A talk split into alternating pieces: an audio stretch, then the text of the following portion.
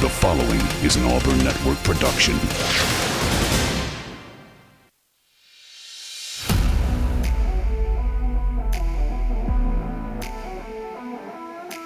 You are on the line.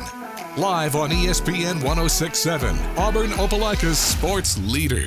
Online at ESPNAU.com or on the ESPN 1067 app. To be on the line, call in at 334 321 1390 or toll free at 888 382 7502. You are on the line with Jacob Goins. You're on the line here on ESPN 1067, Auburn Opelika Sports Leader. Happy uh, Wednesday, everybody. Hope you're doing well on this Wednesday, February.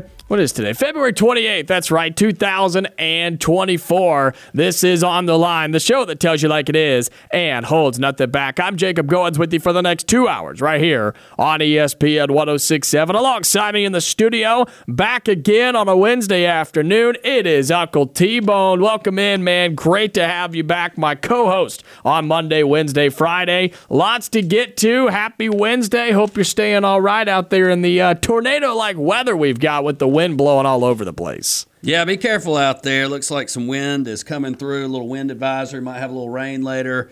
Good to be back, Jacob, inside the studios here at 106.7 ESPN Auburn, Opelika. Give us a ring at 334 321 1390. You are on the line. The show that tells it like it is. and holds nothing back. And we fully plan on doing that once again today because we have so much to get to. Uh, we've got basketball from last night to talk about, baseball from last night to talk about, and then what might possibly be the biggest game of the year in the SEC is taking place tonight in Knoxville, inside of Thompson Boling Arena, as Auburn and Bruce Pearl travel to Knoxville to take on Rick Barnes in Tennessee. And man, we are going to get into all of the uh, the the aspects of this game, what's up for grabs in this game, who's playing, who's not, what has to happen. And we want to hear your thoughts on this all show long. 334 321 1390. Huge game tonight in Knoxville, Uncle T Bone. And, and again, I really do think it's the biggest game of the year. Many people say the SEC regular season title is on the line tonight.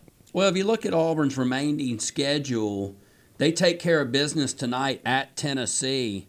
It's very manageable against, uh, I believe, Mississippi State, who's playing some really good basketball. And Jacob, what a game that was last night that they had uh, against Kentucky. But they'll be at home. That will be March second. Then at Missouri, and they host Georgia again, who they just who they just drubbed. So Auburn takes care of business tonight. They are sitting in the catbird seat to make a run at the regular season title in the SEC. I'm with you. I'm with you. And, and like you were saying, given Auburn's remaining schedule compared to everybody else, I mean, they, I don't want to say they lucked out, but they oh, kind of did. It's so much more manageable. I mean, look at Tennessee.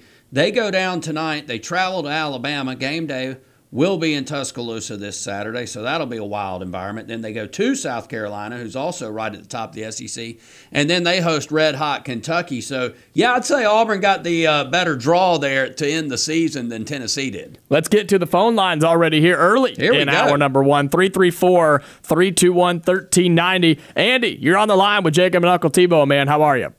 Hey, War Eagle, how are you guys? Doing all right, man. All all right, let me uh, let me butter this up before I before I get to the toast. Okay. Um, y'all are my favorite show. Okay. I look forward to uh, two o'clock, and especially on Monday, Wednesday, and Friday when you guys are are a duo. That's right. Um, Uncle T Bone brings a little spice to it. Yeah, And uh, fires Spice it is a good So, word for it, I think. With that being said, Uncle T Bone, Yes, sir.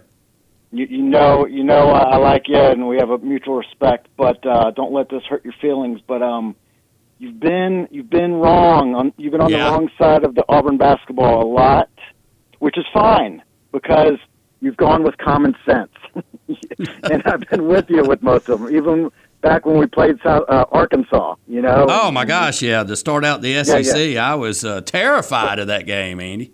but, but um, you know, when, I, I called in the other day and I said the one thing we can count on about Auburn basketball is they do what we expect them not to do. When we expect them, you know, they got it all figured out, then they then they drop it, you know, and then when we're like, man, maybe they're not good, then they do something that they're the best team in the world. So that's not your fault, but you've been on the wrong side of it, and I started taking advantage of that. So whatever. Fade Uncle T. When it, hey, the best thing you can ever do if you're going to participate in uh, for entertainment purposes only, obviously, is fade a fan because fans Right, are right. blind. Fact. So good job. I agree, but I agree, but um, again, you've been going. I was with you in the beginning, and now I'm just scratching my head. Like I'm just going to do whatever I whatever I think. I'm going to do the opposite, and, and sad enough, that probably goes what you're saying. I love uh, it. Secondly, went went to the baseball game last night. Had Oh, a nice. blast. Um, you know, they're crushing the ball, pitching good. Yeah. Now, I've learned something about Auburn is, you know, the minute I brag about something, it changes. I was talking about how last year when we're in the playoffs, the quick, quick playoffs, um, they had that, they had gravel and tables out in the back out there where everyone was partying and hanging out and having good times. And I was like, man, I'm, I'm proud of Auburn doing that. That's really cool, and it's not a money grab. And yesterday, um, I went back there, and I guess they have a little bleacher system or or um, balcony, and you just have to be a college. You have to be a college student to get in there, and it fits about 50 people. Real cool, but wondering why they did that. Um, you know, it's for the college, so I'm all about it. But um, just thought that was weird, and it was funny that I was bragging about it about six months ago, and now they took it away. So Yeah. if you know anything about that, make me smart on that. But um, you know, uh, I love the free seats, the parking deck. Those are usually the funniest people, and um, that's half the reason I go. But now Auburn's good, and you know, Everybody wants a part of it now, Andy. right, right. All right, where are going? Hey Andy, before you go, real quick, yeah, yeah, uh, yeah, yeah, yeah. looking looking over the line, Tigers number seven oh three in the official Nevada rotation, lined opened at four, minus four Tennessee, now minus six and a half, over under one fifty one and a half. What are your thoughts? Well, I expect for you to say Tennessee, so I'm going to go with Auburn. But I, I would think, I would think it's a lower scoring game. Um, but again, now if I think that, I got to do the opposite of that, and let's get. I have to write that stuff on paper. So That's right. Understood. Andy um, can't give his picks until Uncle T Bone gives his. He, he's got the phone open, ready to go, man. He's waiting like on it. you. exactly, you got it. You got to figure it out. That's right. Thanks, Andy, so much, man. We appreciate the call. Appreciate the kind words as well. Oh, and, yeah. and look, we, we say this all the time. There, there's two things with us, man. Nobody's working harder than we are. Nobody's having more fun than we are. And, and we right. appreciate you all being with us each and every day, 2 to 4, here on ESPN 1067. On the baseball side of things, quickly, I have not been to Plainsman Park yet this year. Okay. Uh, just haven't haven't been able to get over there in the very early part of the year. But what Andy's talking about is part of those renovations and the changes that Auburn is making uh, to to Plainsman Park. We know that they are going to be putting seats on top of the Big Green Monster. They've already got the lower seats back behind home plate. They are going to be making uh, some major upgrades and advancements on the first baseline concourse. Um, lots of things going on over there. I know exactly what you're talking about. Off that third baseline, uh, they had like the stair lifted almost with all the gravel tables. That's where we were last year uh, during the regional. And yeah, it is a lot of fun, and, and they've made a couple of changes there. But you know, it's part of the process, I think. And and yeah, now that Auburn baseball is really catching on with a lot of the Auburn fans and Auburn people that maybe didn't follow Auburn baseball as much. Um, there's a lot more people going to the games, and that's why they're making all these upgrades and these changes. Um, but look, baseball games are a lot of fun, man. And, and look, I know baseball's not for everybody, Uncle T Bone, but Plainsman Park has one of the best atmospheres in college baseball when it's get when it gets up and gets rocking. You know, baseball is the type of sport that once you get to the ballpark, even if you're not a big baseball fan, you enjoy the experience most of the time. And Auburn has done everything that it can do to upgrade the experience and will continue to do so because A, college baseball has definitely grown in popularity over the years. And For B. Butch Thompson has made Auburn baseball or helped build on the foundation of a successful Auburn baseball program, and he's really made it uh, even more of a nationally relevant winner, and people want to go see winners. And so he's a great coach and a good dude. Plainsman Park desperately needed to be upgraded. Like when it came, when it was built back in the uh, early '90s, mid '90s, it was one of the best ballparks in the country. I've said this about Jordan Hare Stadium when they opened up the second deck in 1987, and Texas came to town with Eric Metcalf, and Auburn dominated them uh, in a night game to open the season that Jordan Hare Stadium at that time was one of the better stadiums, if not the best in the country at the time, and it needs desperate upgrades, which is happening as well. So uh, I can't wait. I think I'm going to try and go next week. I definitely want to see Air Force coming to town. That'll be a wonderful midweek game to go see. A two game set The Tuesday Falcons. and Wednesday. I'll tell you one thing. I'd like to sit up there on top of the green, uh, the green monster and left. But man, you talking about needing some sunscreen. I'm telling you what, you you all you're going to be all up in it when you are sitting on top of the big green monster out in left field. Let's get to the phone lines again. 334-321-1390. Shane, you're on the line, man. How are you? Hey guys, how are you? I'm good. Doing good, man. It's been a minute since we've heard from you. It has. Hey T-Bone, they're not. They don't have that green monster open yet. That's that's for uh, next year, I believe. Um, Okay, cool. But, yeah, but um, I've already been. Uh, I went. Uh, oh, I went to the first series, uh, courtesy of you guys, I believe. Yeah, yeah, yeah, yeah. You won some tickets from us. Yeah, yeah, I think that's where. And um, the uh, the, the the area down there on the third base, you know, past the outfield, uh, where the guy was talking about, um, they they they they, they upgraded it for the students, it's, and it didn't diminish anything for it. I think they just elevated it so you could so they could see, Mm-hmm. you know, uh, above that fence, so they have a better better kind of like you know a little little better viewing area. Right. But they can still grill and do all the other stuff that they were doing, and and I think they're just trying to, you know, they they noticed that a large crowd was back there. They're trying to, you know, Right. make it make it a, a hospitable for as many fans that even if they can't afford it, uh, to to throw some voices at the opponent as well. Yeah, I, well, I. I understand what you're saying. Shane. I think that uh, if Andy had a complaint, it's not the uh, renovations that they did, is that he possibly couldn't get access to it. And it sounded like to me like Uncle T also wants to get back there and do a little mingling and partying Oh, with the you. college kids during a baseball I game, got you, I right? got you.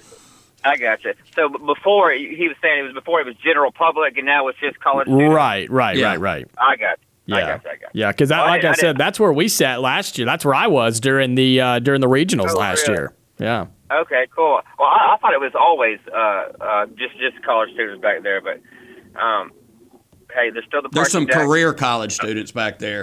Yeah, yeah. And I like the college There's students still- that are out in, in behind the fence in the in the outfield that are pulling up with lawn chairs and coolers all day. That's my favorite Yeah. part. I, hey, I, I really can't wait for the the green wall thing. I'm gonna, Yeah. I'm gonna have to uh, do that. Take my my daughter out there when once it, you know, I think it's next year is when they'll be finished with Mm-hmm. it. Hopefully they'll they'll they'll they'll. they'll How high up are those seats? People in there. How the you talking about the, on the monster? Yeah.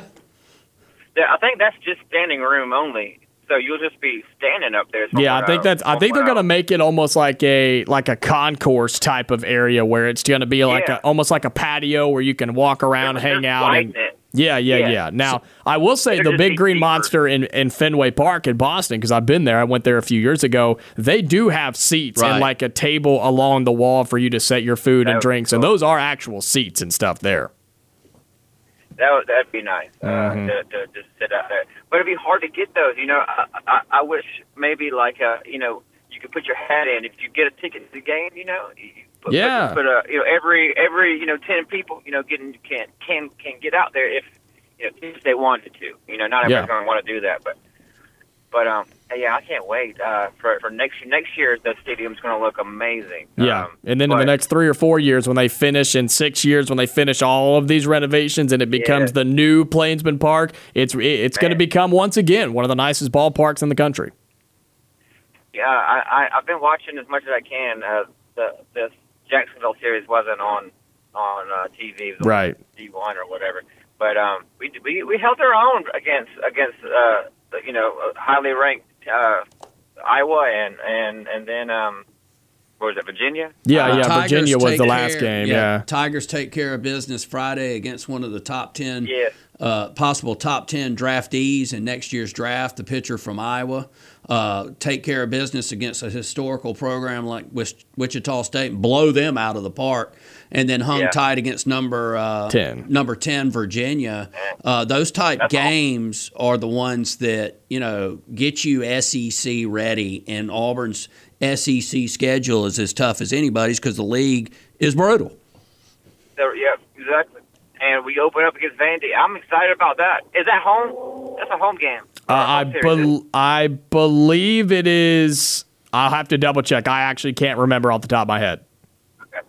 Anyway, guys, I just want to call in to gab a little bit. Yeah, yeah, appreciate the call, man. Thanks so much, Shane. Great to hear from you as well. Like I said, been too long from him. 334 321 1390. And, you know, and, and I talked with Daryl Dapprich yesterday about the game last night that was going to be taking place. Those are the important games as well. Those midweek mm-hmm. games against the smaller teams in state where they throw everything they've got at you because they Sure. want to come and beat Auburn. And a team like Auburn normally doesn't pitch their best, and and you got to get those midweek games. And Auburn did exactly that last night. And you don't get any love for winning those games, but you get all the hate if you lose them. And Auburn did what they needed to do last night against Samford, Yeah. twelve to three at home. Heard a, a good bit of that conversation, and y'all sounded great yesterday. It's always a pleasure to talk to Double D, Daryl Double D.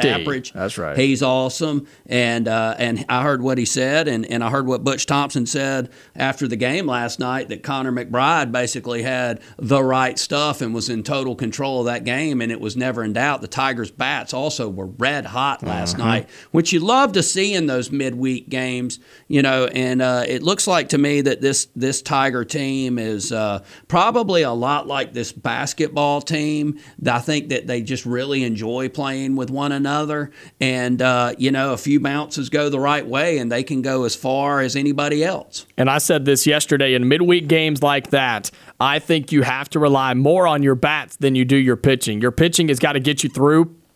You've got to survive, but your bats have to win you the game in those because you have to overcome a good starting pitcher and then you got to rock their bullpen. And Auburn did all of that last night against Samford. And Shane, just want to update you and everybody that opening series in the SEC against Vanderbilt is actually on the road in Nashville. So keep that in mind. Nice. Auburn opens up the season. While Vanderbilt's not everything right now, they've slipped up a couple of times. It's still Vanderbilt on the road in Nashville.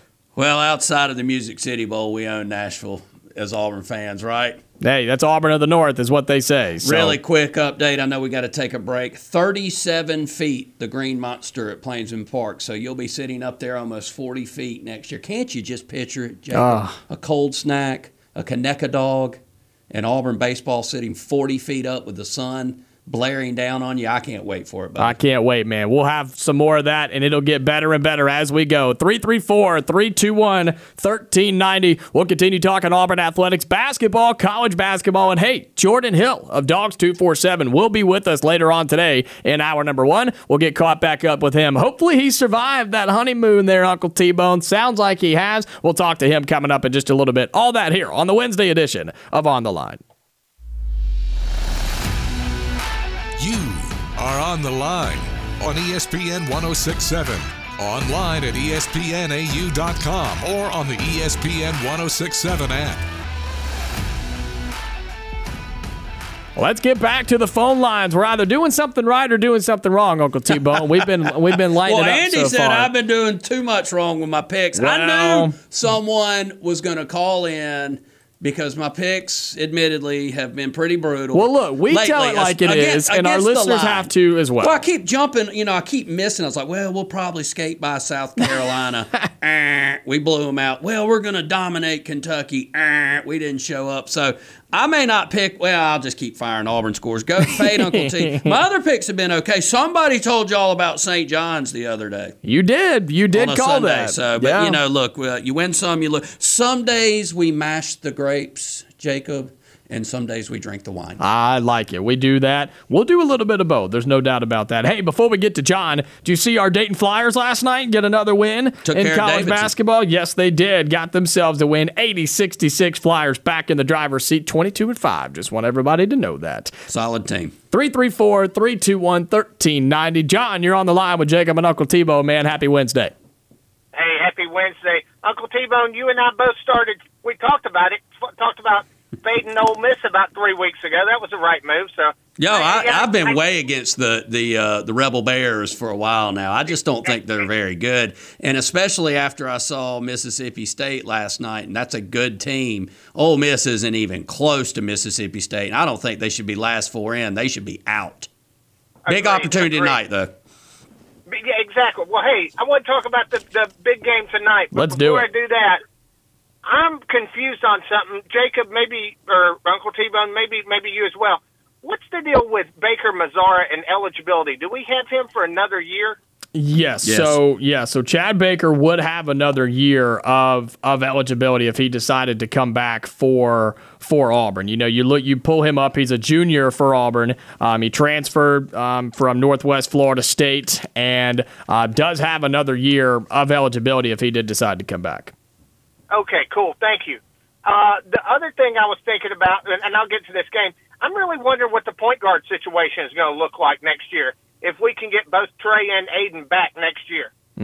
Yeah, well, you got to think you've got yeah. If you bring Tre and Aden back next year, uh, you've got Pettiford coming in, who I mean he he's going to be co- competing to be a day one starter, and you know there are some people, John, that are beginning to, and I don't want to put it out there in the world, but I guess I will. There are some people that are worried about the possibility of losing a guy like Tre Donaldson to the portal because if Pettiford comes in and Aden stays like I think he should, that's a lot of skill. That's a lot of talent at the point guard spot, and there's only so many minutes to go around.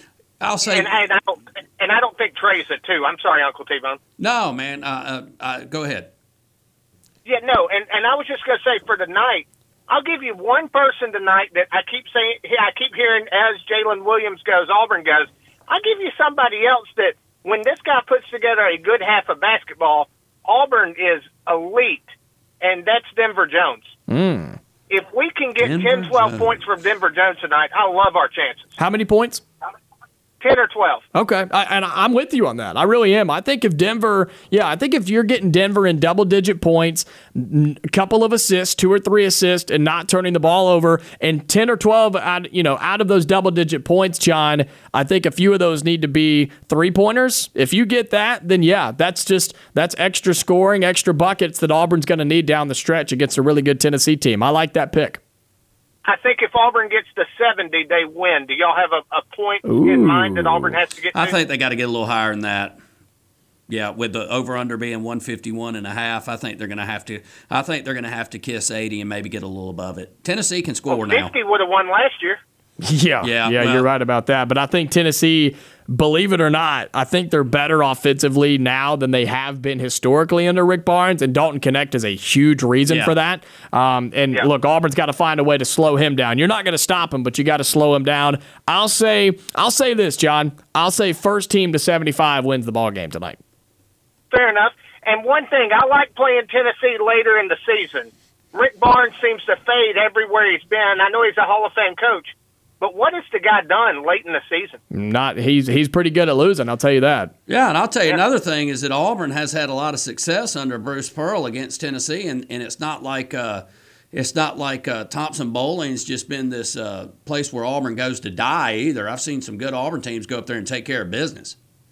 Absolutely, absolutely. Hey guys, enjoy it. Y'all have a good rest of the show. Thanks so much, John. We appreciate you, man. 334 321 1390. Got about a minute or so before we get to our bottom of the hour break and get Jordan Hill of Dawgs 247 in here. And as we continue getting into this conversation, as we will after Jordan is done with us, yeah, I mean, I'm with you. I think Auburn's going to have to score some tonight. You can't walk in there and expect to score, like John was saying, 60 like a year ago and like we've seen in the past and expect to win this game. I'll say this last time I was in Thompson Boling Arena and watched Auburn play, they got blasted. So I don't know. It Doesn't mean a whole lot, but Auburn has had success against Tennessee. They have, especially think, under uh, Bruce Pearl. Bruce Pearl in his last 10, 7 and 3 against the Vols.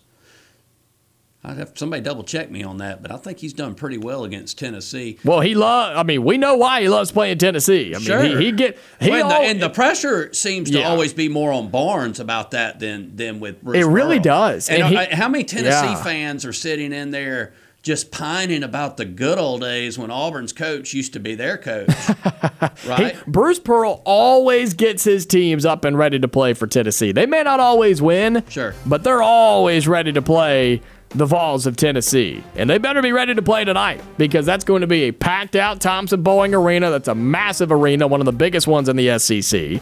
And they're going to be ready to play tonight. I guarantee Yeah. Rick Barnes will have his guys ready to go for the Tigers. Yeah, he mentions Denver Jones offensively. I think defensively, it's just as important for him to have a good game against Santiago Vescovi. There you go. And look to lock him down and look if they can lock him down and limit Knecht. I think Tigers got a good chance tonight. Yeah, Vescovi and uh, Knecht are two that you got to watch out for. More on that later on. But Jordan Hill of Dawgs 247. We'll get back into Rivalry Wednesday a little bit. Been a Here we while go. since we've had him on. We'll talk to him about all things Georgia athletics when we come back here on the Wednesday edition of On the Line.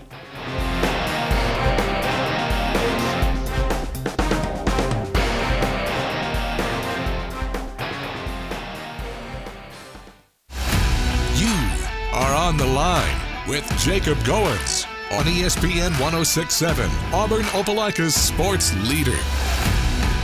30 minutes into hour number one here on the Wednesday edition of On the Line, the show that tells you like it is and holds nothing back. I'm Jacob Goins. He is Uncle T Bone, and we are very excited to have our Wednesday guest back with us on the show, Jordan Hill of Dawgs 247, our Georgia beat writer who's with us every Wednesday, except last Wednesday when he was off doing this whole adult thing, getting married, honeymoon, the whole nine yards. Jordan, great to hear from you, man. It's glad to have you back. I appreciate you guys having me back. It wouldn't be right to you know be back in the swing of things without checking in with you guys. And had a nice time off. Had a lot of fun with fa- uh, family and friends. Uh, but definitely nice to be back in it and uh, plenty to talk about. That's for sure. Well, man, we we've been talking about Georgia throughout this the last couple of weeks. Of course, Auburn and Georgia have played in the last game that these two teams were a part of, in the game over the weekend on Saturday. We'll get to that in just a minute, but catch everybody up outside of that game. What's been happening with this Georgia team? One that we know started hot in the non-conference schedule, kind of tripped up in the middle of SEC play, but kind of get us caught up on what's going on with Georgia and Athens. Yeah, it's been a tough turn of events really in the last month for Georgia. You know, they've now lost seven of their last eight. Honestly, had a heartbreaker last night in Baton Rouge. You lose 67-66. Uh, it's close in the final minutes. LSU's last possession, LSU draws a foul. Like kind of a weak call, I thought. Looked like a clean block. Uh, LSU hits a pair of free throws to take the lead. Georgia gets the ball back. They don't call a timeout. They try to go down and score. Have not miss. Get another attempt. A lot of contact on that shot. No call, which you just can't expect to get that on the road. And uh, you know, it's just been a bit of a struggle, and I think it's been a disappointing turn of events. Um, you know, the way that they've been in most of these games and and really hung around, and there's just opportunity after opportunity that's gone to the wayside, and you just can't really afford to have that playing in the SEC. We know how uh, competitive it is. We know how many teams are still truly vying for the NCAA tournament. Uh, so it's definitely not been the turn that Mike White and company wanted. Um, they're going to have to probably win three of their next four to close out the regular season, and then maybe make a little bit of a run in, in the SEC tournament to even make the NIT. Uh, so definitely very disappointing turn of events, and uh, very curious to see how this season ends up and uh, how things are looking going into the off season after Mike White's second season. Well, I'll say this, man. I, I know it's been a tough stretch here as of late for this Georgia team, but they've been in so many of those games with Alabama and Kentucky and Auburn over the weekend. I mean, they've been right there uh, against some of the best teams in the SEC. They just haven't gotten over that hump yet, but I'm sure you feel this way, and I'm sure, and I hope a lot of Georgia fans feel this way. Mike White's doing some really good things with that program right now.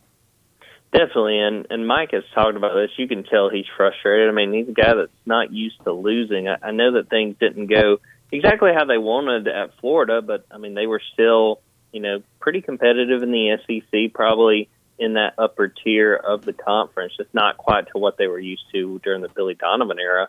But you know, this is losing like he's not used to. Um, and when you look at what they've done this year, you know, outside of that Auburn game, wound up being a 21 point game which is still bizarre because at one point it was a three point game with probably eight or nine minutes left.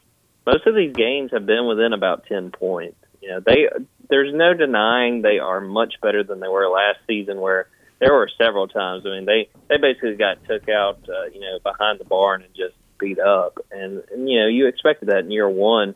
so there's progress, but I think there's a frustration in you know there's not been a marquee win. You know, I think you'd say at South Carolina this season, uh, especially of these games this season, has been their biggest win. You had a lot of opportunities against even better teams in the SEC that you just weren't able to finish, and I think that's a real disappointment. I think that it has, uh, you know, definitely taken some of the energy out of the fans who thought that maybe they could surprise, maybe be in the NCAA tournament. Uh, not going to happen this year, and uh, really interested to see what they do this off season and just getting ready for year three and what they're able to do as far as the talent uh, that they're going to bring into the program before next season. Yeah, talking with Jordan Hill with Dawgs two four seven. Real quick before I ask you about the uh, Auburn game that was over the weekend at home. Uh, three games left now after the heartbreaker to LSU. Not the worst draw in the world with two, but uh, Georgia will see Auburn again to end the season at Auburn. Texas A&M, Ole Miss come to town, and then UGA at Auburn. Speaking of Auburn, Jordan, you said it. That game uh, was an interesting game for sure. Auburn kind of held serve for the majority of the game, and the Dogs came storming back and got within three. Bruce Pearl calls a timeout.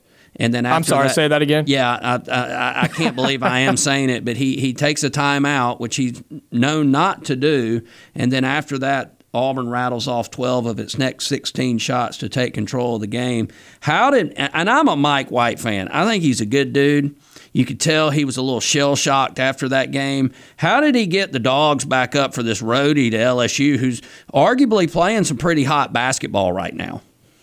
I think the biggest thing is that that group, you know, and again, I feel like it's cliche. They just don't really give in, and and you saw that before Auburn, you know, basically hit a barrage of threes and put the game out of reach. But Auburn had shot incredibly well in the first half of that game and really continued to shoot well throughout the whole game.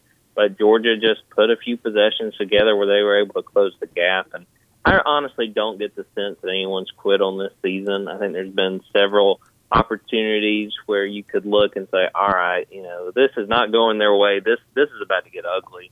And you know, I know that to close that Auburn game wasn't ideal, and they did struggle a good bit on offense in the first half against LSU. But you know, this team is full of fighters, and I think that that speaks to the job Mike White and his staff have done as far as accumulating talent. They got the right guys. I think they just need maybe another scorer or two to really get them through because that I feel like that's been the constant when these games have gotten tight, when it's gotten close it's almost like this group can't really decide who is the go-to guy. And you have some empty possessions, you have turnovers, uh, you just have missed opportunities. So, yeah, I mean, I think Mike deserves a lot of credit. I can understand fans who are frustrated with how this has turned, and honestly, how quickly this has turned. Um, but uh, yeah, I mean, he's done a good job. The program's in a much better place than it was when he stepped in. Uh, they're just going to have to figure out, uh, definitely in year three, how to close in some of these games if they're going to be truly competitive. And what you know is a safe bet to say it'll be a deep SEC once again. Jordan Hill of Dawgs 247 with us here on ESPN 1067 as we switch to the football side of things, Jordan, when it talks about the uh, Georgia Bulldogs. Spring is here. Spring practice getting underway around the country, around the SEC. And uh, before we get to that, the Dogs from last year's team have what, 11 guys competing in the NFL Combine coming up? Yeah, yeah. It's going to be a busy few days up in Indianapolis. 11 guys uh, it's going to be something that's just really interesting to see who stands out. I think that there's really big opportunities for several Georgia players. Brock Bowers, you know, I think he's a top 10 talent, but it's still sort of hard to figure out, you know, when you look at mocks, where exactly he'll go just because of, you know, what teams need and are we really going to put a tight end as our top pick? I kind of feel like my Falcons, Kyle Pitts uh, pick might have, might have really ruined the market a little bit for Brock Bowers there. But got other guys too. I mean, Ladd McConkey, I think he's very capable of wowing and maybe trying to get in toward the end of the first round or at the very least second round. Another receiver, Marcus Rosemy-Jacksaint, he did really well down in Mobile at the Senior Bowl. Uh, a great opportunity for these guys and a lot of interest. You know, just sort of watching how this goes. Uh, Georgia's done a good job in recent years of sending guys to Indianapolis who have really wowed and, and been part of the talk of the conversation uh, coming out of the combine. Uh, I would not be surprised if that's the case again. And then when it comes to Georgia this season with Kirby Smart and the 2024 campaign, uh, give us kind of a, uh, a schedule breakdown of what spring ball is going to be looking like, when the spring game is, everything we need to know about Georgia in the spring. Definitely. So Georgia actually doesn't start until March 12th. So we got a little bit of time, especially compared to Auburn. I know those guys got underway this week, but mm-hmm. they'll start on March 12th. They're going to practice Tuesday, Thursday, and Saturday for five weeks, and then G Day is going to be on Saturday, April 13th. Um, so they've still got a little bit of time. I think it's honestly really helpful because Georgia uh, just made a couple of staff hires in the last few days. Uh, Josh Crawford's coming over from Georgia Tech. He's going to be the running backs coach, replacing Dell McGee. I'm sure a name a lot of Auburn fans remember and, and uh, know well, who's going to Georgia State. And then a familiar name to Georgia fans, James Coley, who was the wide receivers coach for four years and then left to go to Texas A&M. Um, he is back as a receivers coach, so they get a little bit of time to settle in and, and sort of get up to speed on what's going on. But uh, yeah, we got a little bit of time left in what I truly consider the off season. Uh, they're going to be back on March 12th, and I'm sure they're going to hit the ground running. Anything in storyline wise, Jordan, that I, that you think people need to know? Position battles or transfers in, transfers out, newcomers. Anybody that will have your you'll have your eye on, and and fans are going to be wanting to know, and maybe opposing fans should know as well coming into spring. It probably starts at receiver because they did a very good job not only signing a pair of high school receivers, but they were really busy in the portal getting guys uh, like London Humphreys, like uh, Colbie Young from Miami, uh, Michael Jackson the third from USC. They've really reloaded receiver and uh, losing guys like Ladd McConkey and Marcus Rosemy-Jacksaint. I mean, the you know you could uh, put out several different variations of what this receiver core looks like, and it's very plausible. So those guys are going to be fighting, and then just some of the general position battles. I mean, cornerback. They lost Kamari Lassiter, a guy who I think could be a first round pick. I got several different guys in the mix there, including a true freshman, Ellis Robinson, a five star, a guy that uh, has already gotten really, really big reviews.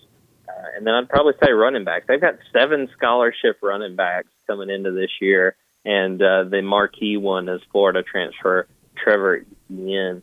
Uh, it's going to be very interesting just to see how that cycles out. You know, who sort of separates himself from the others. And again, they got a new running backs coach. So just seeing how he gets to know this group, how this group goes to work, and uh, what we can kind of glean from what they do through the spring, I think it's going to be very helpful by the time we're, you know, really into the full talking season in June and July, uh, trying to get a feel for what this team's going to be. Jordan Hill, Dawgs 247, the new married man. My man, I got to ask you, I've been married for 18 years very happily, and people still ask me this question. How's married life treating you? It's been great, and uh, you know I think that's the first time I've gotten that. I've I've won't be the last. yeah, oh, I'm sure, but no, it's it's been great. Uh, well, congratulations. Thank you so much. Yeah, we had a great uh, wedding down in Athens. Nice to, to do it. And, uh, Where's, where was our invite, man? Yeah, I guess it got lost in the mail. oh man, oh, man. We're, we're still mail. we're still using mail in 2024, man. What are we yeah. doing? Yeah, that was that was my mistake. but uh, no, did you get married at Sanford Stadium?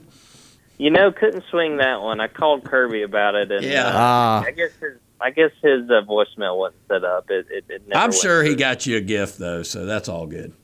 Yeah, yeah, he'll have the gift of uh, giving me a glare when I ask a question a couple couple weeks. I'm sure that's what's coming. Love it. Well, hey man, in all seriousness, congratulations to you. That's exciting time, and and uh, I know it's it's going to be a happy time for you. And I know it's right back to work with everything you're doing at Dawgs Two Four Seven. Let everybody know where they can find you, everything you're doing, and uh, what you're going to be doing in the next few weeks. Definitely. Dawgs247.com on Twitter at Jordan Davis Hill on Twitter at Dawgs247. And it's kind of the calm before the storm, you know, working on positional previews to get everybody uh, in the know about what's coming for Georgia before spring practice starts. Still got men's basketball. We'll be going uh, to those games, including that uh, regular season finale at Auburn. Really excited to be back in town for that one. And uh, yeah, NFL Combine stuff, and uh, I'm sure there'll be maybe some recruiting news along the way. Uh, definitely not a, uh dull moment this time of year, getting ready for the start of spring ball. Yeah, I, I was just about to ask you actually if you were going to be in town when Georgia comes to town. So that's uh, that's great news, and man, we uh, we got to get together when you get in town for that weekend. Absolutely, got to make it happen. All right, man. Thanks so much, and we'll talk to you next week. All right. Sounds great. That's Jordan Hill of Dawgs Two Four Seven. Man, what a guy! Married Yeah. man now. You can see, you can hear it in his voice. Uncle Yeah, T-Bone. can't you? Married man, married man, rides around in a minivan. My man, Jordan Hill. He'll be in town Saturday, March the 9th for the season finale when Georgia comes to Neville Arena, 6.30. We may all have to get together in downtown for some uh, some uh, pregame cold snacks. What do you think? I, I like a good ice water every now and then. 334 321 1390. That's the number to get you through to us. We'll talk a little spring football as Auburn opened that up yesterday. And then hour number two will roll along and we'll talk all things basketball. Results from last night and the game coming up tonight. Give us a call. We want to hear from you. Hour number one concludes on the other side. You are on the line on ESPN 1067. Call in at 334 321 1390 or toll free at 888 382 7502. Wrapping up hour number one here on the Wednesday edition of On the Line. Appreciate you being with us here on ESPN 1067. Got a couple of minutes before we get out of hour number one. We appreciate Jordan Hill of Dawgs 247 being with us, back with us after taking a week off of, uh, of the married life. We will uh, be, he'll be with us every week now for the foreseeable future. We'll get into spring ball, more basketball. He'll be in town. Uh, what is that? Two weeks from Saturday? Is that, or next week from Saturday? I can't remember. I, all my dates are all running together, but um, well, we appreciate That'll him. a week from this Saturday. A week from this Saturday, that's right. Well, it, it- because I was looking at the women's schedule, and this weekend's the final game for the regular Right. season for them, and then you've got another week for the men's game. So The yeah. SEC tournament for the women are usually a week ahead of the men. Yeah, and I was told, and I did not relate these two dates together. Um, we were talking about Auburn baseball earlier when they opened up their SEC play at Vanderbilt. That's the exact same weekend that the SEC tournament takes place in Nashville How about them apples? for basketball. Auburn fans just migrate up there and take over the city again. Just go ahead. I mean, I'm sure hotels are already booked, but find a hotel, find an Airbnb, VRBO, whatever. Find something and get up there and take a few days off of work and just go hang out for a few days in Nashville. Wish we could, I've never been to the uh, SEC basketball. it's a lot of fun, man. It's I've been I've been a couple of times. It's a lot of fun. It, it really really is. You know, they've got games. You know, it starts on that Wednesday night, on the dreaded Wednesday night, and the first four teams play that night, and then you've got four games Thursday, four games Friday, semis Saturday, championship on Sunday. And man, those Thursday Fridays are just so much fun. They really Yeah. really are. They do them in two sessions, and so Tournament get- basketball is a different animal. It's just it's uh, it's it just means something. It, I can just remember means more. growing up and uh, every year they would rotate between Coleman Coliseum and Old Beard Eaves Coliseum, the high school basketball playoffs, and Yeah. there would be eight teams in each classification. So 48 teams would be, be there because there was class 1A through 6A. Mm-hmm. And we would uh, skip school and go over there and watch basketball all week. Yeah, well, that's going and on it's right just now. amazing. That's going on right now up in Birmingham at the BJCC with the uh, with the Final Four, and the Auburn High girls actually played their Final Four game uh, tomorrow morning uh, at 9 a.m. And so, and, and while we're on that subject, uh, we're going to have that broadcast for you over on 96.3 WLE, the Auburn High girls. Um, unfortunately, it will not be our voice of Auburn High basketball, Jack Hutton. Um, he is unable to call it due to uh, the AHSCA rules. They have taken that and decided they wanted to call that game, and that's how that's going to go. We will air it. Um, it will be on 96.3 WLE tomorrow at 9 a.m., but uh, not allowing Jack to call the game, but we're still going to have the broadcast for Auburn High School girls basketball Final Four tomorrow. So be sure that you check that out up in Birmingham at the BJCC. What time is that? 9 a.m.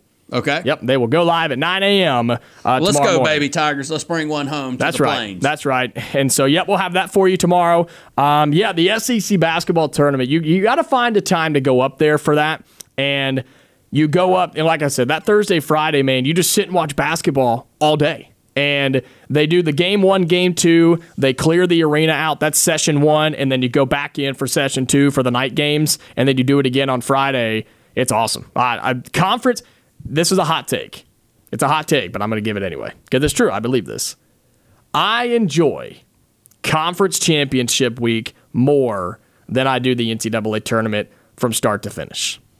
The last couple of weeks of the NCAA tournament after the Sweet 16 games kind of gets a little slow Well, it just it's so drawn out because it's so spaced out. yeah, those first four days, the first four Yeah. days of the tournament It's- are awesome. I want to say that for me now at my age, I had a top five of events and sports that I always, you know, thought were can't miss. Mm-hmm. The Masters, the Iron Bowl, the Super Bowl. You know, Daytona at one time was that for me. That was just an. It it used with Earnhardt and Gordon. That used to just be amazing. Must Yeah. see television. The World Series. Yeah. And then the opening weekend of the NCAA tournament. I think it's number one for me now. Really? I Okay. can't. I will sit and cheer and go between TVs at my house and have my kids watching teams they've never even heard of and them cheering. It's just super exciting. Yeah, it is. It is. And and look, I think I I love conference championship week. When they start on Tuesday, Wednesday, you've got all the mid majors, you've got teams Yeah. fighting for tournament bids, Yeah. and then you've got the big boys that get going. Yeah, I and you- love it. And you man. wake up to these amazing highlights where somebody hit a late shot to to punch the ticket. Yep. And it all culminates with one of the greatest shows of all time, the selection tur- uh, show for the tournament, which Yeah. is just can't miss television. Also. Yeah, and we'll have our full breakdown of that when we get to that point. But hey, hour number one, it's in the books. Coming up in hour number two, we'll start with football, talk a little spring ball as Auburn got into the pads yesterday, and then it's all Auburn basketball taking on Tennessee. Give us a call, 334 321 1390. Hour number two coming up.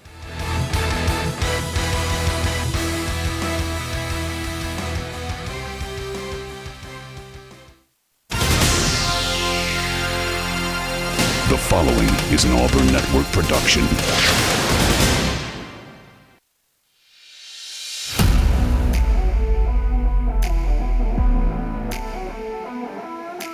You are on the line. Live on ESPN 1067, Auburn Opelika's sports leader. Online at ESPNAU.com or on the ESPN 1067 app. To be on the line, call in at 334 321 1390 or toll free at 888 382 7502. You are on the line with Jacob Goins. You're on the line here on ESPN 1067, Auburn Opelika sports leader. Happy Wednesday, everybody. Hope you're doing well as we get into hour number two here on the Wednesday edition of On the Line on ESPN 1067. I'm Jacob Goins. Alongside me in the studio is Uncle T Bone. If you missed any of the first hour, had tons of great phone calls. Also had our good friend Jordan Hill of Dawgs 247, our weekly Wednesday guest, was with us in the first hour as well. Caught us up on all things Georgia athletics and especially football and basketball. So if you missed any of that, you can catch up with the podcast at espnau.com.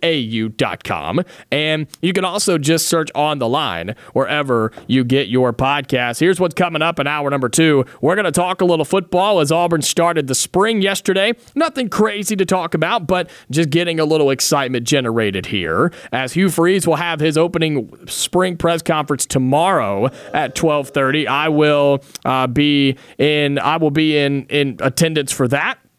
And we'll have all that broken down for you tomorrow uh, with some great guests on the show as well. And then the rest of this hour, it's basketball. Huge game tonight in Knoxville, Tennessee. Auburn and Tennessee, the Tigers and the Vols. Once again, we want to get your thoughts all hour long on the game tonight. Your thoughts, picks, and predictions. 334 321 1390. Uncle T Bone, Auburn was back on the football field yesterday, and I think the biggest story was the videos and images of Cam Coleman, who looked like a grown man on the field yesterday.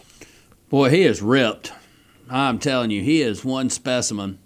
And uh, the type player, I said when Perry Thompson signed with Auburn that that was going to be the equivalent for the Tigers that Julio Jones was in Nick Saban's second recruiting class down there for the same area in Mobile, and uh, and Perry Thompson is uh, he's legit. You know, I don't think it's it's much of an overstatement to say uh, potential wise he has as much as Julio Jones or as anybody else ever to come out of the state of Alabama as a wide receiver. But then I saw the video of Cam Coleman yesterday and pictures of him, and I said, hmm. Uh, is that our AJ Brown? Is is that our DK Metcalf? Is that uh, there was an old wide receiver that Auburn signed back in 1999, a little before your time. I don't know if you remember him. His name was DeAndre Green, and he would, could have been special. He had some issues and had some off the field issues. Was a beast of a wide receiver, and that's what immediately what stood out to me was what Cam Coleman looked like. That to me, I mean, he's big, he's muscular, he's physical, he's he's quick. He's in an open field. You saw it in the uh, in the in the state championship game when he hit the corner. He's gone, and uh, he's a grown man. Yeah. And, and that's what it's going to take recruiting wise out of high school consistently for years to get that type of talent across the board at every position for Auburn to get back into the national championship hunt. And that's just the bottom line. That's how Alabama did it. That's how Georgia does it. That's how Clemson did it. And yeah, you can supplement. You can get some people out of the portal. You know, you don't want to just ignore the portal. You don't want to go like Dabo Swinney and hate on it for a couple years and ne- and and and and get beat because you wouldn't participate in it. Now he's definitely uh, back in the NIL good graces in portal at Clemson. But you can't make a living. You cannot make a living out of the portal. No. And Teams have proven that. and and I think you're going to see Ole Miss fail at it.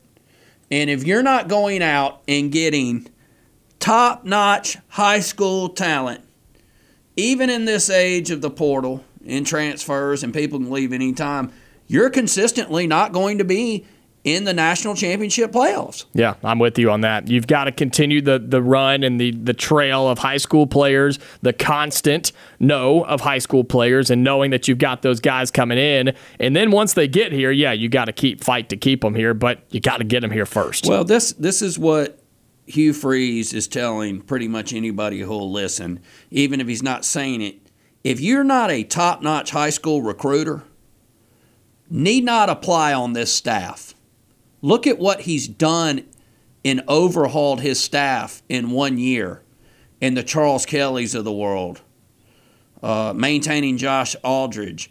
Uh, Jeremy Garrett, defensive line coach, goes to Jacksonville. They bump up the number two Jeremy Garrett because he has so good coach. So many high school recruits love him.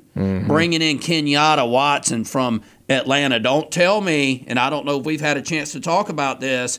Tigers get a big time commitment at defensive back for the 2025 class earlier in the week. Devin Williams, four star DB from Buford, Georgia, a place where Auburn has been almost shut out. yeah, yeah. I, I talked about him a little bit on Tuesday. And so Kenyatta Watson, Will Redmond, the guy that they're bringing in from Mississippi that's the equivalent to Kenyatta Watson.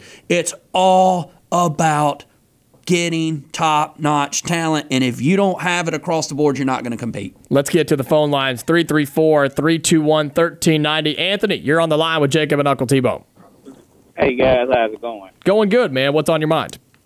Been around a little bit longer than you guys. Uh, I, I can tell you, um, I talked to a defensive back uh, that played at Auburn in the early '70s by the name of Ricky Freeman, Okay. and uh, his dad was on that championship team. I guess Auburn first championship team. I think his name was Bobby Freeman. I want to say Bobby. Mhm. But anyway, uh, he he told me, and and I'm a true believer because uh, I'm I'm a big high school uh, local right here in Opelika and Auburn area, and he told me that uh, uh, Ken Bernich, I think, that played at Auburn uh, back in the '70s, back when that punt, Bama punt, Mhm.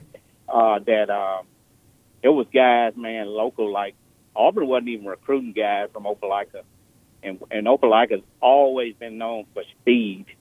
Uh, I had a cousin that ended up going to Troy State named Greg Knight, and it, it wasn't nothing uh, that could touch him uh, from Opelika. I went down and watched the 1977. Uh, uh, back then, it was the North and the South Yeah. high school game in Tuscaloosa with Tony Nathan and uh, Major Ogilvie. And uh, but but uh, I I think they can. You can put a team together, man, with just this local talent. I never understood it when I was young why Auburn would go like to Cairo, Georgia, or Florida, you know. And I know it was good guys like Mr. Jackson that went on to Auburn, but uh, uh, like I said, man, Cam Coleman, uh, it's Central just just they just recruit. They just put out. Yeah. And, and you know, and uh, like I said, this whole area, you can build a team, and with all it costs you is gas, no plane ticket or nothing. Right. But uh, enjoy y'all show, man. Y'all take care. Yeah. Thanks so much, Anthony. We appreciate the call. And I'm with him. I'm absolutely with him. Think about it from this perspective. Think about it on the talent and the schools that are around this area Auburn High School, Opelika High, Central Phoenix City, a place that Auburn just hasn't even touched in years, hasn't been able to touch because there's been a direct line from Central to Tuscaloosa. But a school like Auburn, a program like Auburn football, has to secure the high schools around them. The same way Alabama does with Tuscaloosa County, all those schools there, yeah, they get the best talent in the area.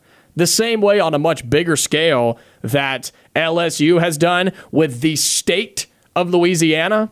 You've got to get the hometown kids. And Anthony's right, man. This 40 mile radius around Auburn, Opelika, 50 mile radius, getting into Montgomery, there's mm-hmm. some serious talent here. Oh, and yeah. the state of Alabama's top five in the country in high school talent, and some of the best players in the country are right here locally. And he's right.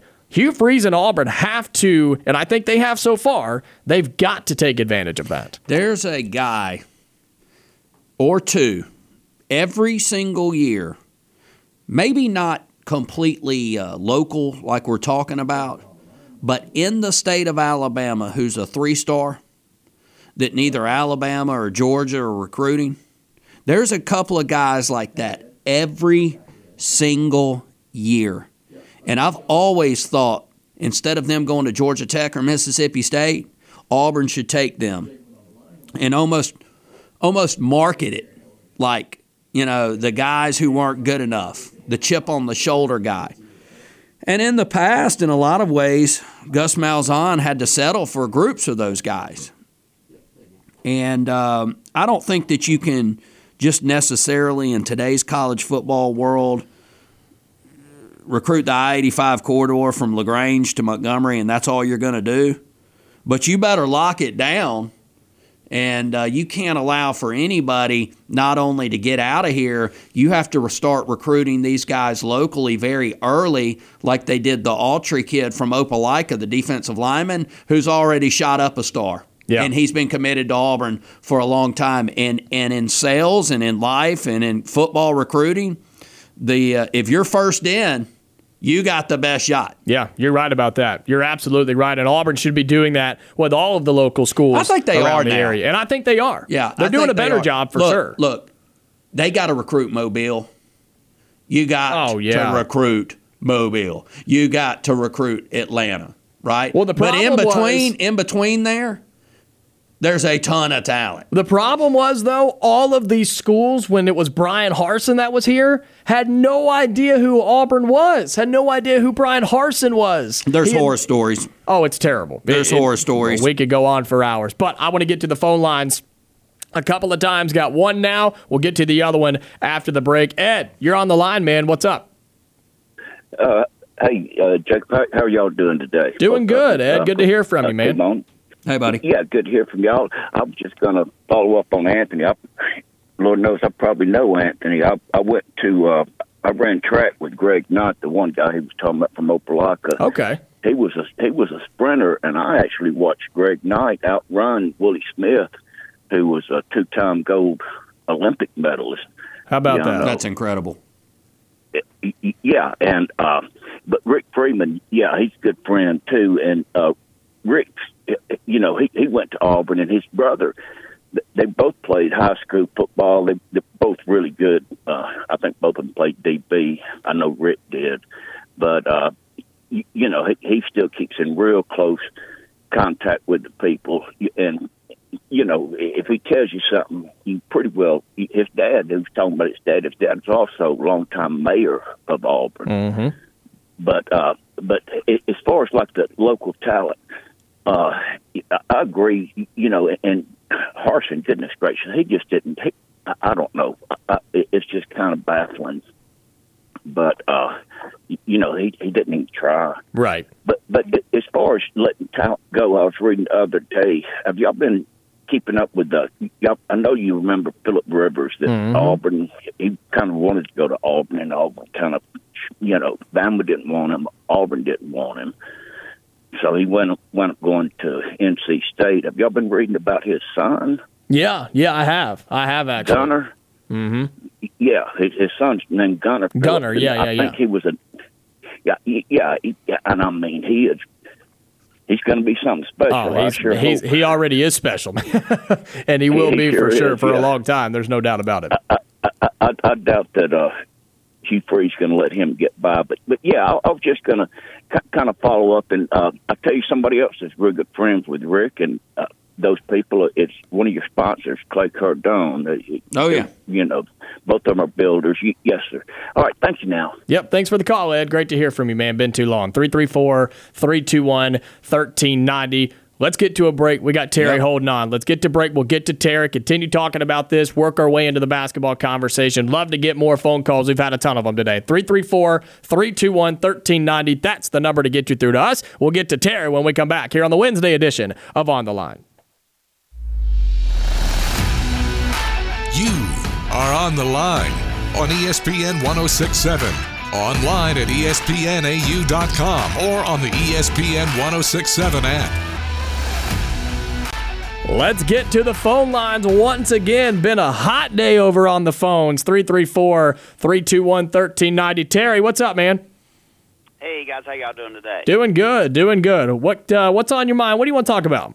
I heard I heard Ed mention Bryan Harsin. I just wish everybody forget about that. That as T Bone said, dark, very dark time in history. I know I'm guilty of the same thing, but Harsin just didn't care. He really didn't. He just came to Auburn for the zeros. Oh, you better believe it's. It's been a while since I've said that name. It kind of felt weird coming off the tongue. I won't lie. Has anybody been stupid enough to hire him? Nope. Yeah, okay, that, that, that's just all the questions And are out there. and look, I think he'd be stupid to take another job. Auburn's paying him so much money, he never has to work again a day in his life.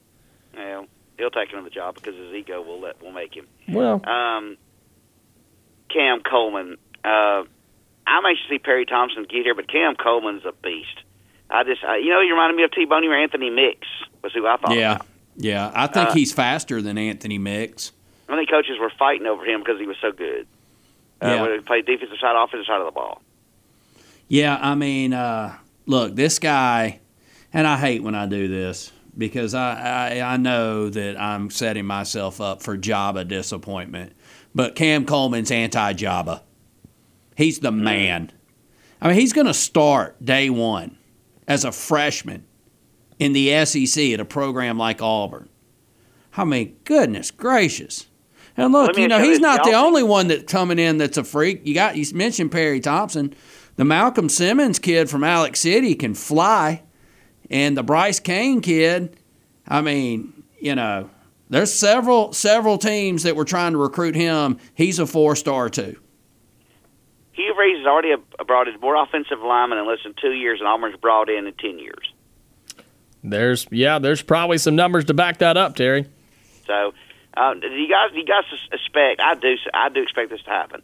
That Hank Brown will overtake Holden Geriner because I think Holden Geriner after the spring will leave, and uh, it's automatic if it doesn't happen in the spring. Well, there's the big question that everyone's going to ask from now until the start of the season. It's going to be about quarterback. Mm-hmm. You know, and, and are we really going to have a true quarterback battle, like was said by Coach Freeze after the uh, the debacle in the Music City Bowl when everyone was very disappointed in the play, and Hank Brown kind of came in late, and it wasn't garbage time, but boy, he threw a pretty ball. And so, what's it going to look like? You know, uh, my thoughts are this, and I said this last year when I first started being on the air with Jacob and here at the Auburn Network. I've met Hugh Freeze a couple times. I'm not going to claim that I know the man very well personally, but I spent some time with him one time playing some golf, and I can tell you this that man is going to have competition at every single position, one through three, on the depth chart by the by the time his uh, time is done here at Auburn. It, it doesn't matter. And Cam Coleman, it, you know, you're hot stuff, but if you don't get the job done, you're not going to start. So I truly believe if he says there's a quarterback competition, there's a quarterback competition. I sincerely believe this. They've they put the pieces around Payton Thorne to be better than he was, Right. and and so he he has no choice now. He better get better because he, they've given him the, the weapons to do it. And in today's society, those Yeah. weapons could be in opposite uniform next year. I'm with you on that, man. If you that's a good way to put that, Terry. If they don't, you know, if he if he kind of struggles and there's kind of a uh, oh a lot of questions at quarterback moving forward, you know, and you got you're the stud wide receiver, and you're like, man, I could go play with so and so at Texas. Goodbye. You know, there's I don't think there's any contract signed, but y'all mentioned Bryan Harsin and the and we talked about some recruiting here shortly and, and what Auburn's done since Hugh Freeze has gotten here and the absolute importance that he's putting on recruiting, number one priority in my opinion in that program. Next year in recruiting rankings right now, auburnsports.com nationally, Auburn ranks seventh. Get you some of that. I mean, when's the last time in the last 10, 12 years that Auburn was ranked that high this early before the next year? I don't recall ever being ranked that high, Me either. even off the national championship year. Mm-hmm. I don't remember. And Jack, I think you you also were talking about Philip Rivers and his son. I think Alabama didn't want Philip Rivers, and Auburn wanted to be a tight end. Was that right? Am I accurate there? I, I think yeah, I think you're I think you're on onto something on that. And look, Philip Rivers has about 18 kids, so if you miss out on one, there's about 50 more behind him. Yeah.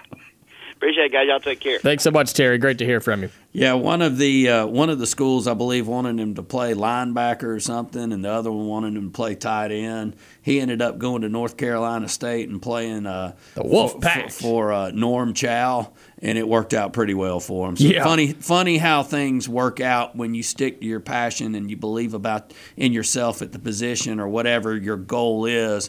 Philip Rivers from Athens, Alabama, wanted to be a quarterback, and um, you know the the schools here and, and as mighty and great as both Auburn and Alabama are, didn't think he was going to be a SEC caliber quarterback. The guy's probably a Hall of Famer in the NFL. Yeah, I mean, man, we could go. We could do a whole show. We could do a whole week. We could do a whole week on what if Auburn players and, and Auburn Auburn legends and Auburn greats that Right. never became a thing. I mean, there football, basketball, baseball. I mean, there's so many of them, so many of them. And the other quarterback that I always think of is Russell Wilson. I always think about that one too. And and there's just so many different ones, but we won't get into that right now. I do want to switch. Lamar Jackson.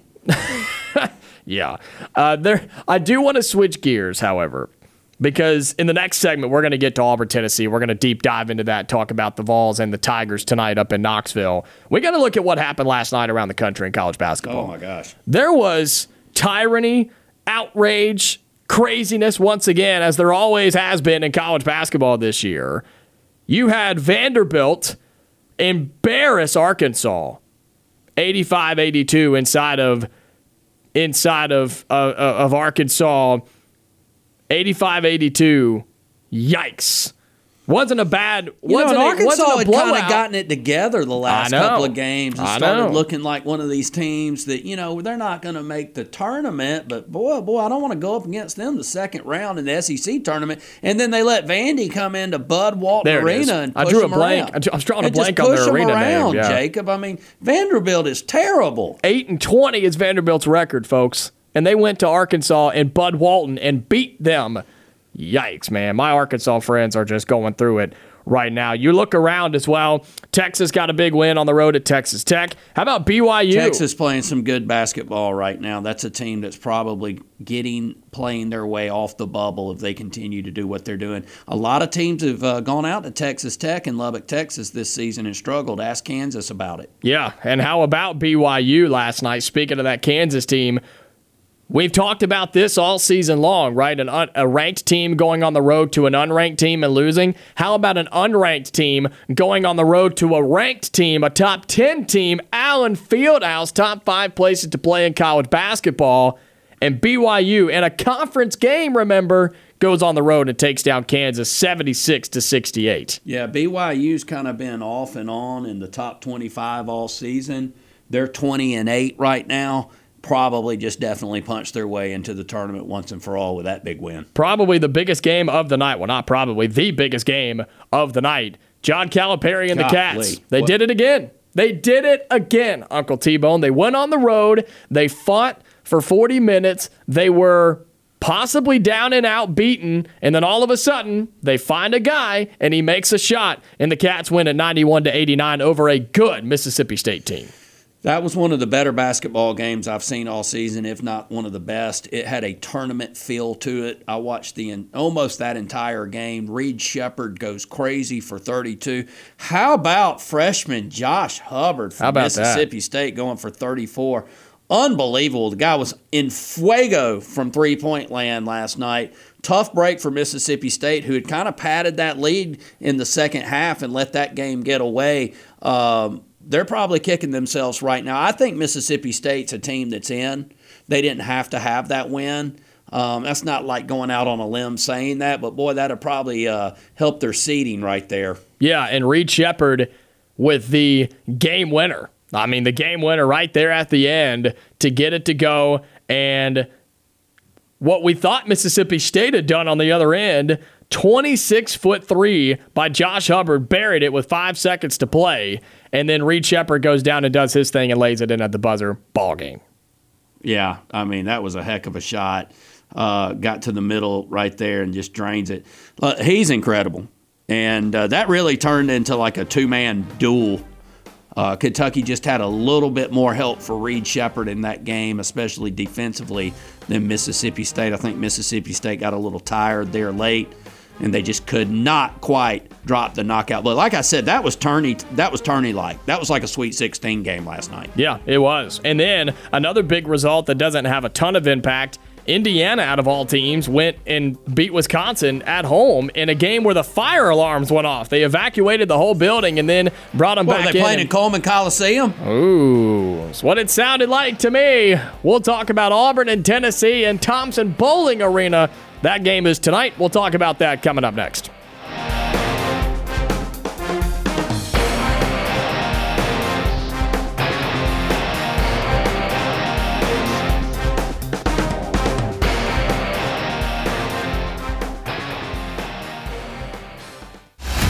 You are on the line with Jacob Goins on ESPN 1067, Auburn Opelika's sports leader.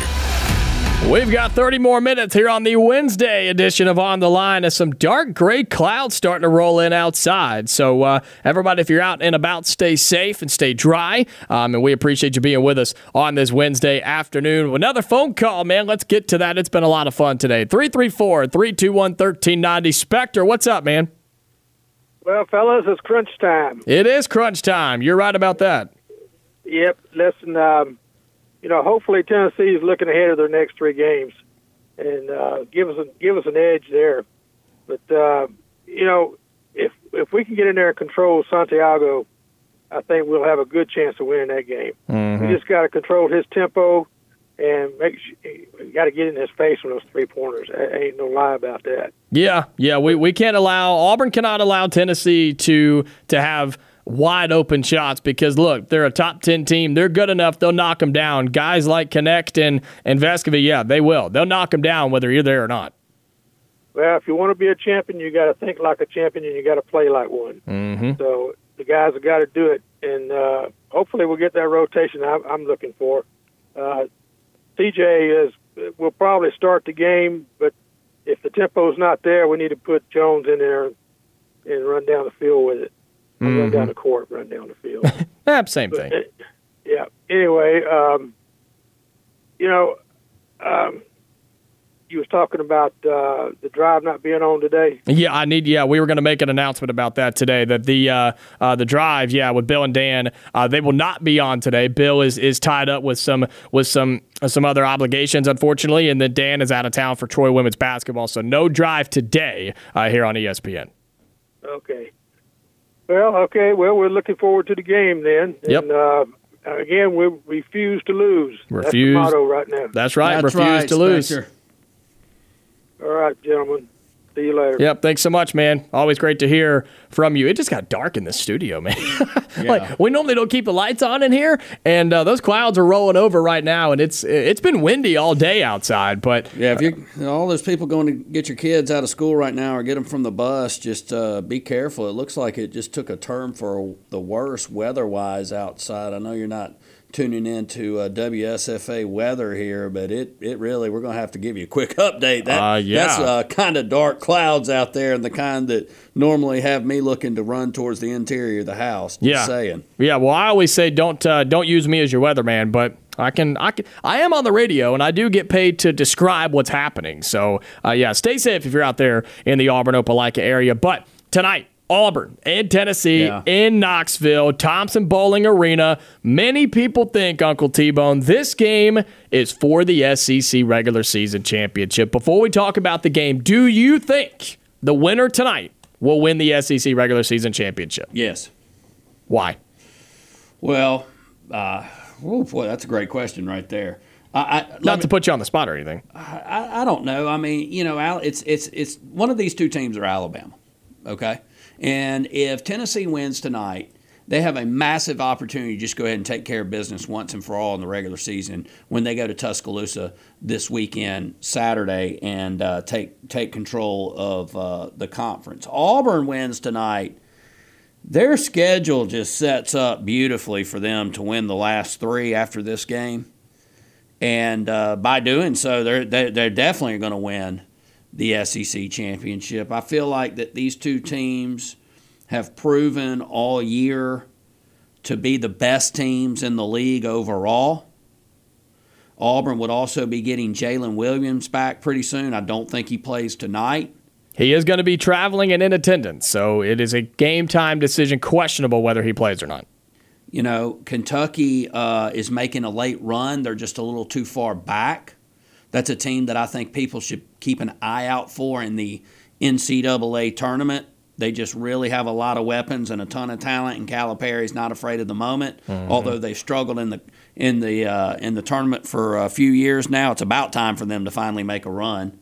Alabama's a good team now. You cannot discount them. I am interested to see how they bounce back tonight at Ole Miss, I believe.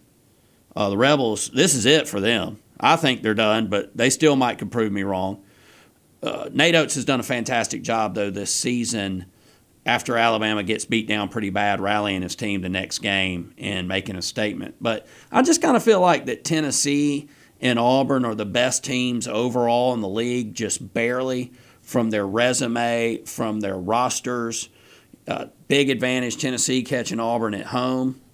Their schedule, though, is a disadvantage moving forward, being weaker than Auburn's. But th- those are the best teams in the league. Yeah, and you said it right there. The fact that Auburn has a much easier schedule down the stretch than Alabama or Tennessee, that is a huge advantage. And I think that's why tonight's winner, if in, in more importantly, if it's Auburn, they will win the SEC. Because there's a good chance that even if Tennessee wins tonight, they're going to lose at Alabama on Saturday. I mean, not many teams go into Tuscaloosa and win. And it's just a tough schedule, man. It's a tough stretch with Alabama still having to play Florida, and, and Auburn doesn't have to mess with any of that. They play Missouri, Mississippi State, and Georgia. Like, that's not bad at all for what Auburn has to do mm-hmm. down the stretch, and those should all be wins, I think. Mississippi State at home, at Missouri, the worst team in the SEC, winless in conference play, and then you come home for Georgia? Like, those should all be wins. So you should treat tonight's game like it mm-hmm. is the SEC regular season championship game. I know that doesn't technically exist, but that's how Auburn needs to treat this tonight. I don't think Jaylin Williams plays. I don't think he should play. We've talked about this. We're in agreement on this. I don't think he should play. Even with a championship on the No. line tonight, this is not worth more than what a SEC tournament championship could be, or what most importantly, an NCAA championship could be. And you have to have Jaylin Williams in those games if you want to win a national championship. Yeah, no matter who's playing, Jacob, whether Williams is playing or not, or if you even just wanted to rest somebody to get right for the SEC tournament, I, you know, Bruce Pearl can do what he, whatever he wants to do. I mean, it's like Butch Thompson. Nobody's worried about what they're doing with their job. We just talk about it things from time to time that we may do differently, but in Bruce we trust, right? So he can do whatever he wants. If he wants to sit down to everybody and just say we're waiting for the NCAA tournament, fine, coach by me. He's not going to do that. Right. But uh, whoever plays, you you make an interesting point. I think it's time to start treating every game, no matter who's playing on your roster at the moment, and no matter who you're playing, as a tournament game. Like if, if you play uh, if you play Missouri and and they beat you, it, it's not the end of the world, right? It really isn't. But you ought to act like if they beat us tonight, we just got bounced from the tournament. You know, get your mind right because it's go time now. March is Friday. Hey, Hard to believe. That's exactly what I, what I was going to say. March is in two days. Tomorrow Yeah, is Leap I- I Day, mean- February 29th, and then March 1 is Friday. And this is the Right. month that we talk about all season long for college basketball. You're prepping for March, you're playing for March, you're getting better for March. This is what we talked about earlier in the year the uh, three thirds of the season, the non conference schedules, the first third, the conference schedules, the second third. It's winding down. That's the meat of the season, the meat in the sandwich. And then the, the, the last third being, uh, being uh, tournament play. And it's time to switch another gear. And I think both Kentucky and Mississippi State did that last night. I think so too. And I think so, too. And, and it so that means it's time, and you're going to see it tonight. I hope that Auburn and Tennessee have done the same thing, especially Auburn. And I think you're going to see these teams that you mentioned earlier, like Dayton, like Creighton, like Marquette, like Houston. They're about to flip a switch, okay? And they're about to get their minds right to try and win a national championship. And that's what I'm looking for tonight. Auburn doesn't win the basketball game, so be it. I don't have any skin in the game on whether or not they cover, although I sure hope they do for Auburn fans who are having fun with it. Either way, you know, it, it doesn't matter to me. What I'm looking for right now is that killer instinct, that championship mentality, that refuse to lose. Although Mississippi State lost last night, Josh Hubbard had a refuse to lose mentality. He can carry a team in the tournament. And that's what I'm looking for. Yeah, and that's what Auburn has to show tonight when they're on the road at Tennessee in a hostile environment, a crowd that does not like Auburn, a team that does not like Auburn, and a head coach that does not like Auburn. But it's also a team walking into that building that does not like Tennessee, a team that does not like Tennessee, and a coach that deep down probably doesn't like Tennessee anymore because of everything that happened. I think there's a mutual respect, but you get what I'm saying here. Right. You know, I, yeah. I, the, I don't think that, you know, I, maybe some of that's overspoken. I mean, time, it, it's been a long time since he's been at Tennessee. Uh, I'm sure he has fond memories of being in Knoxville. The, I'm sure there's several good fans in Tennessee that have very fond memories of Bruce Pearl being there. But it's always going to be part of it, right? I mean, you know, Nick Saban coached at LSU, and that was always an intense rivalry in football. But I think over time, it wasn't quite as personal Right. as it was when he first got to Alabama. Auburn and Tennessee tonight. Who has to play, in your opinion? And this can be for our listeners too 334 321 1390. Who has to play who for Auburn? Who has to play well tonight?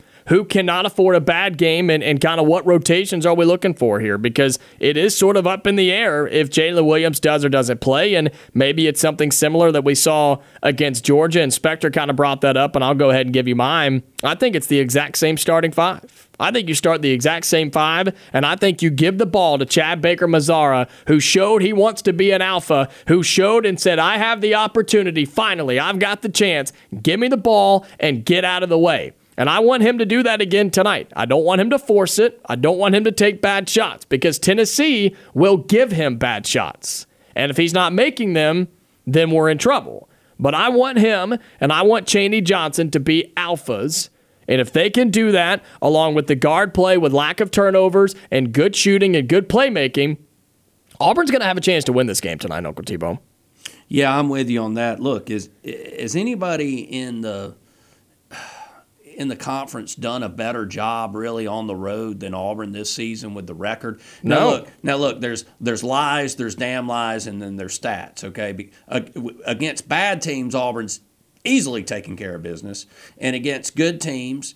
uh, like Florida, they've had some weird moments. Now they did lose to Mississippi State and Alabama, both tournament teams, and they barely lost those games, and and admittedly did not play well in those games. So I really don't know what to ex- I can't look at. Well, I can't say Auburn struggles against good teams in the SEC on the road. They uh, Auburn has struggled with itself on the road two two times in losses against good teams, and the other time they really struggled with Florida. They just did no showed that game. Okay, but that's basketball. It's a long season. Stuff happens. So um, I still have. You know, I'm gonna have to take the break here. I'm going to have to take a break before I, I can really get break down how I think this game goes. But I'm going to give you a name that John gave us earlier, I believe. Our caller, John, one of our better callers. Thank you for calling in, buddy. I'm with you. I think Denver Jones is your X factor tonight. I'm going with DJ. He's got to play some hardcore defense. He's got to limit whoever he's guarding for Tennessee on the three point shot. And he's got to knock back some critical three pointers for us in this game. It's time. I'm not saying he's been asleep. He's just kind of gone about his business. I'm ready to see him explode tonight. Tennessee has five road wins this season. Auburn and Alabama each have four. Those are all in conference play. Auburn could get their fifth tonight. Tennessee could get their sixth this weekend against Alabama. And Auburn has a pretty good chance to get another one on the road at Missouri. So, out of the top three teams, Auburn's Yeah. right there when it comes to winning games on the road in this conference. Let's take our final break, final picks and predictions. Auburn and Tennessee coming up tonight. A game that we believe is for the SEC. We'll give you our final picks and predictions as we wrap up the show on the other side here on E ESPN 1067. You are on the line on ESPN 1067. Call in at 334 321 1390 or toll free at 888 382 7502. Winding down here on the Wednesday edition of On the Line here on ESPN 1067. I'm Jacob Goins. He is Uncle T Bone. Auburn and Tennessee tonight, 6 p.m. opening tip. You can catch the radio broadcast here locally on Wings 94.3 and wingsfm.com. Uh, what channel television is that game on tonight? ESPN two. Okay, well, we would prefer you listen to it on the radio with Andy Burcham on the Auburn Sports Network on Wings 94.3 and wingsfm.com. Got a couple of minutes. Your final picks and predictions, Uncle T Bone, for Auburn and Tennessee. Your final kind of words of, of uh, affirmation here. Maybe it's defamation. I don't know. Maybe you're not feeling too great about the game tonight. We got people who are relying on your pick so that way they can fade it. So and go away from what you say. I'm like the reverse Ace Ross from Casino, where That's he comes in and they not they they move the line after he places a wager, and people run out to the uh, phone booth and call all their local men around the country to tell them what's going on. Look, I think tonight's going to be a war, and uh, I believe that Auburn has the capabilities of making a deep run in the NCAA tournament along with Tennessee. Both of these teams are going to uh, flip a switch and start moving toward more towards taking uh, every game as serious as a tournament game, one and done. And uh, I think you saw that from Kentucky and Mississippi State last night, and I think you'll see it from Auburn and Tennessee tonight. I think the Tigers take care of business. I know, uh, you know, I don't. They're not going to blow Tennessee out, and I do think that the first team to 75 wins the game, like you said. And, uh, give me them Tigers, uh, 82 to 80, Jacob. Man, everybody just cringed. Somebody just wrecked their car. Everybody just got upset because Uncle T Bone picked Auburn to win the game. Look, I think Auburn has every opportunity to win this game tonight. I think Auburn can win it without Jaylin Williams. They showed you they can win on the road without him once. Yes, Tennessee is a much better team than Georgia, uh, but I think Auburn. I think Aden Holloway is your X factor tonight. I really do. I think if Aden Holloway continues playing the way that he played against Georgia, if he comes in this thing and knocks down five threes, it's on. I mean, it, it's going to be on tonight. And I want to see the offense run through Chad Baker Mazar. I think he showed you he can be that guy. He wants to be the man, and I think he can be. But again, if he's not hitting shots, we got to find somewhere else to go. And I think Chaney Johnson could be that. Johni Broome's got to get his. Denver Jones needs to knock down a couple threes. Dylan Cardwell's going to have to grab some boards. Maybe not necessarily knock down a three from D, from Dylan Cardwell, but you're going to have to get elite play.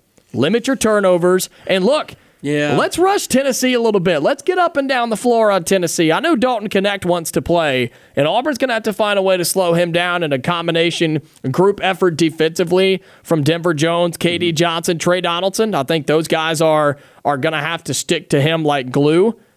And I think Tennessee's going to find ways. If Aden Holloway's in the game, they're going to switch Knecht onto him and try to take him to the back to the basket. But Auburn's got trees down low. If you get blown by Aden, that's okay. You've got Johni Broome down there to help you out. Yeah. Auburn's got to close out on shooters, limit offensive rebounds, and push the basketball. I kind of saw a look in Bruce Pearl's eye at the Georgia game this past weekend, just watching on TV, and they'd scan over to him, and he kind of had a I'm ready to fight look in his eye, like, yeah, it's time for us to get physical. And that's what Auburn did against Georgia. They got, they got physical. Mm-hmm. And when Auburn is a tough, rebounding, harassing defense type team, uh, they get in transition, which you know what I like to say about that. It's his bread and butter. That's right. And I think that's part of Auburn wanting to run. But when they get into that mode where, all right, y'all want to dance tonight? Let's dance. They're hard to beat. You know, I think it's a more of a mental thing. They're physically there. They have the capability. They got the players. Yeah. They got the, the five stars. They got the, the team makeup. It's it's a mental thing, and I think it. I think they flipped the switch at Georgia. I really feel like that. And uh, the only concern I have tonight, really, for well, there's a lot of concerns. My main concern though is if they get in foul trouble. We're one man down. I don't think Jaylin Williams is playing, and I don't think he should. So you know, if Tennessee gets us in foul trouble, that could cause some problems for Auburn tonight. But I, I like our chances up there. That's a that's a place where Bruce Pearl is very familiar with. He's had a lot of success there. Auburn's had some success there, and I don't think that we're going to uh, not be up for the moment. Well, Georgia got Auburn in foul trouble, but the Tigers were able to kind of weave their way out of it. Right. And slow down on the fouls. But I think to what you're saying, I think you want Auburn to play a little cocky tonight in Yeah. a good way. And there are some people that confuse confident and cocky, and not a lot of people that like arrogant playing and arrogant people. But when you can back it up with success and results, you can play that way. And some teams need that to get them going on the road against a rival like Tennessee. I think Auburn wins tonight. I like it. I think Auburn wins. I'm taking the Tigers 78 75. Chad Baker Mazara is going to have over 20. Johni will have 18. And Aden's going to have three or four made threes. And the Tigers are going to win by three tonight in Thompson Boling. I like it, my man. Look, uh, I hope they're cocky. I hope they're arrogant. I hope they're ready to fight. And and when they are, they're not ready. They will not back down. Just when you make a big shot, don't sit there and flex too long. Get back and play a little defense. That's all I got. Folks. That's right. Hey, we'll be back tomorrow. I will. He'll be back on Friday, 2 to 4, right here on ESPN 1067. No drive today, so we'll all be back tomorrow, right here on ESPN 1067. He's Uncle T Bone. I'm Jacob Goins. Stay safe. I'll talk to you later.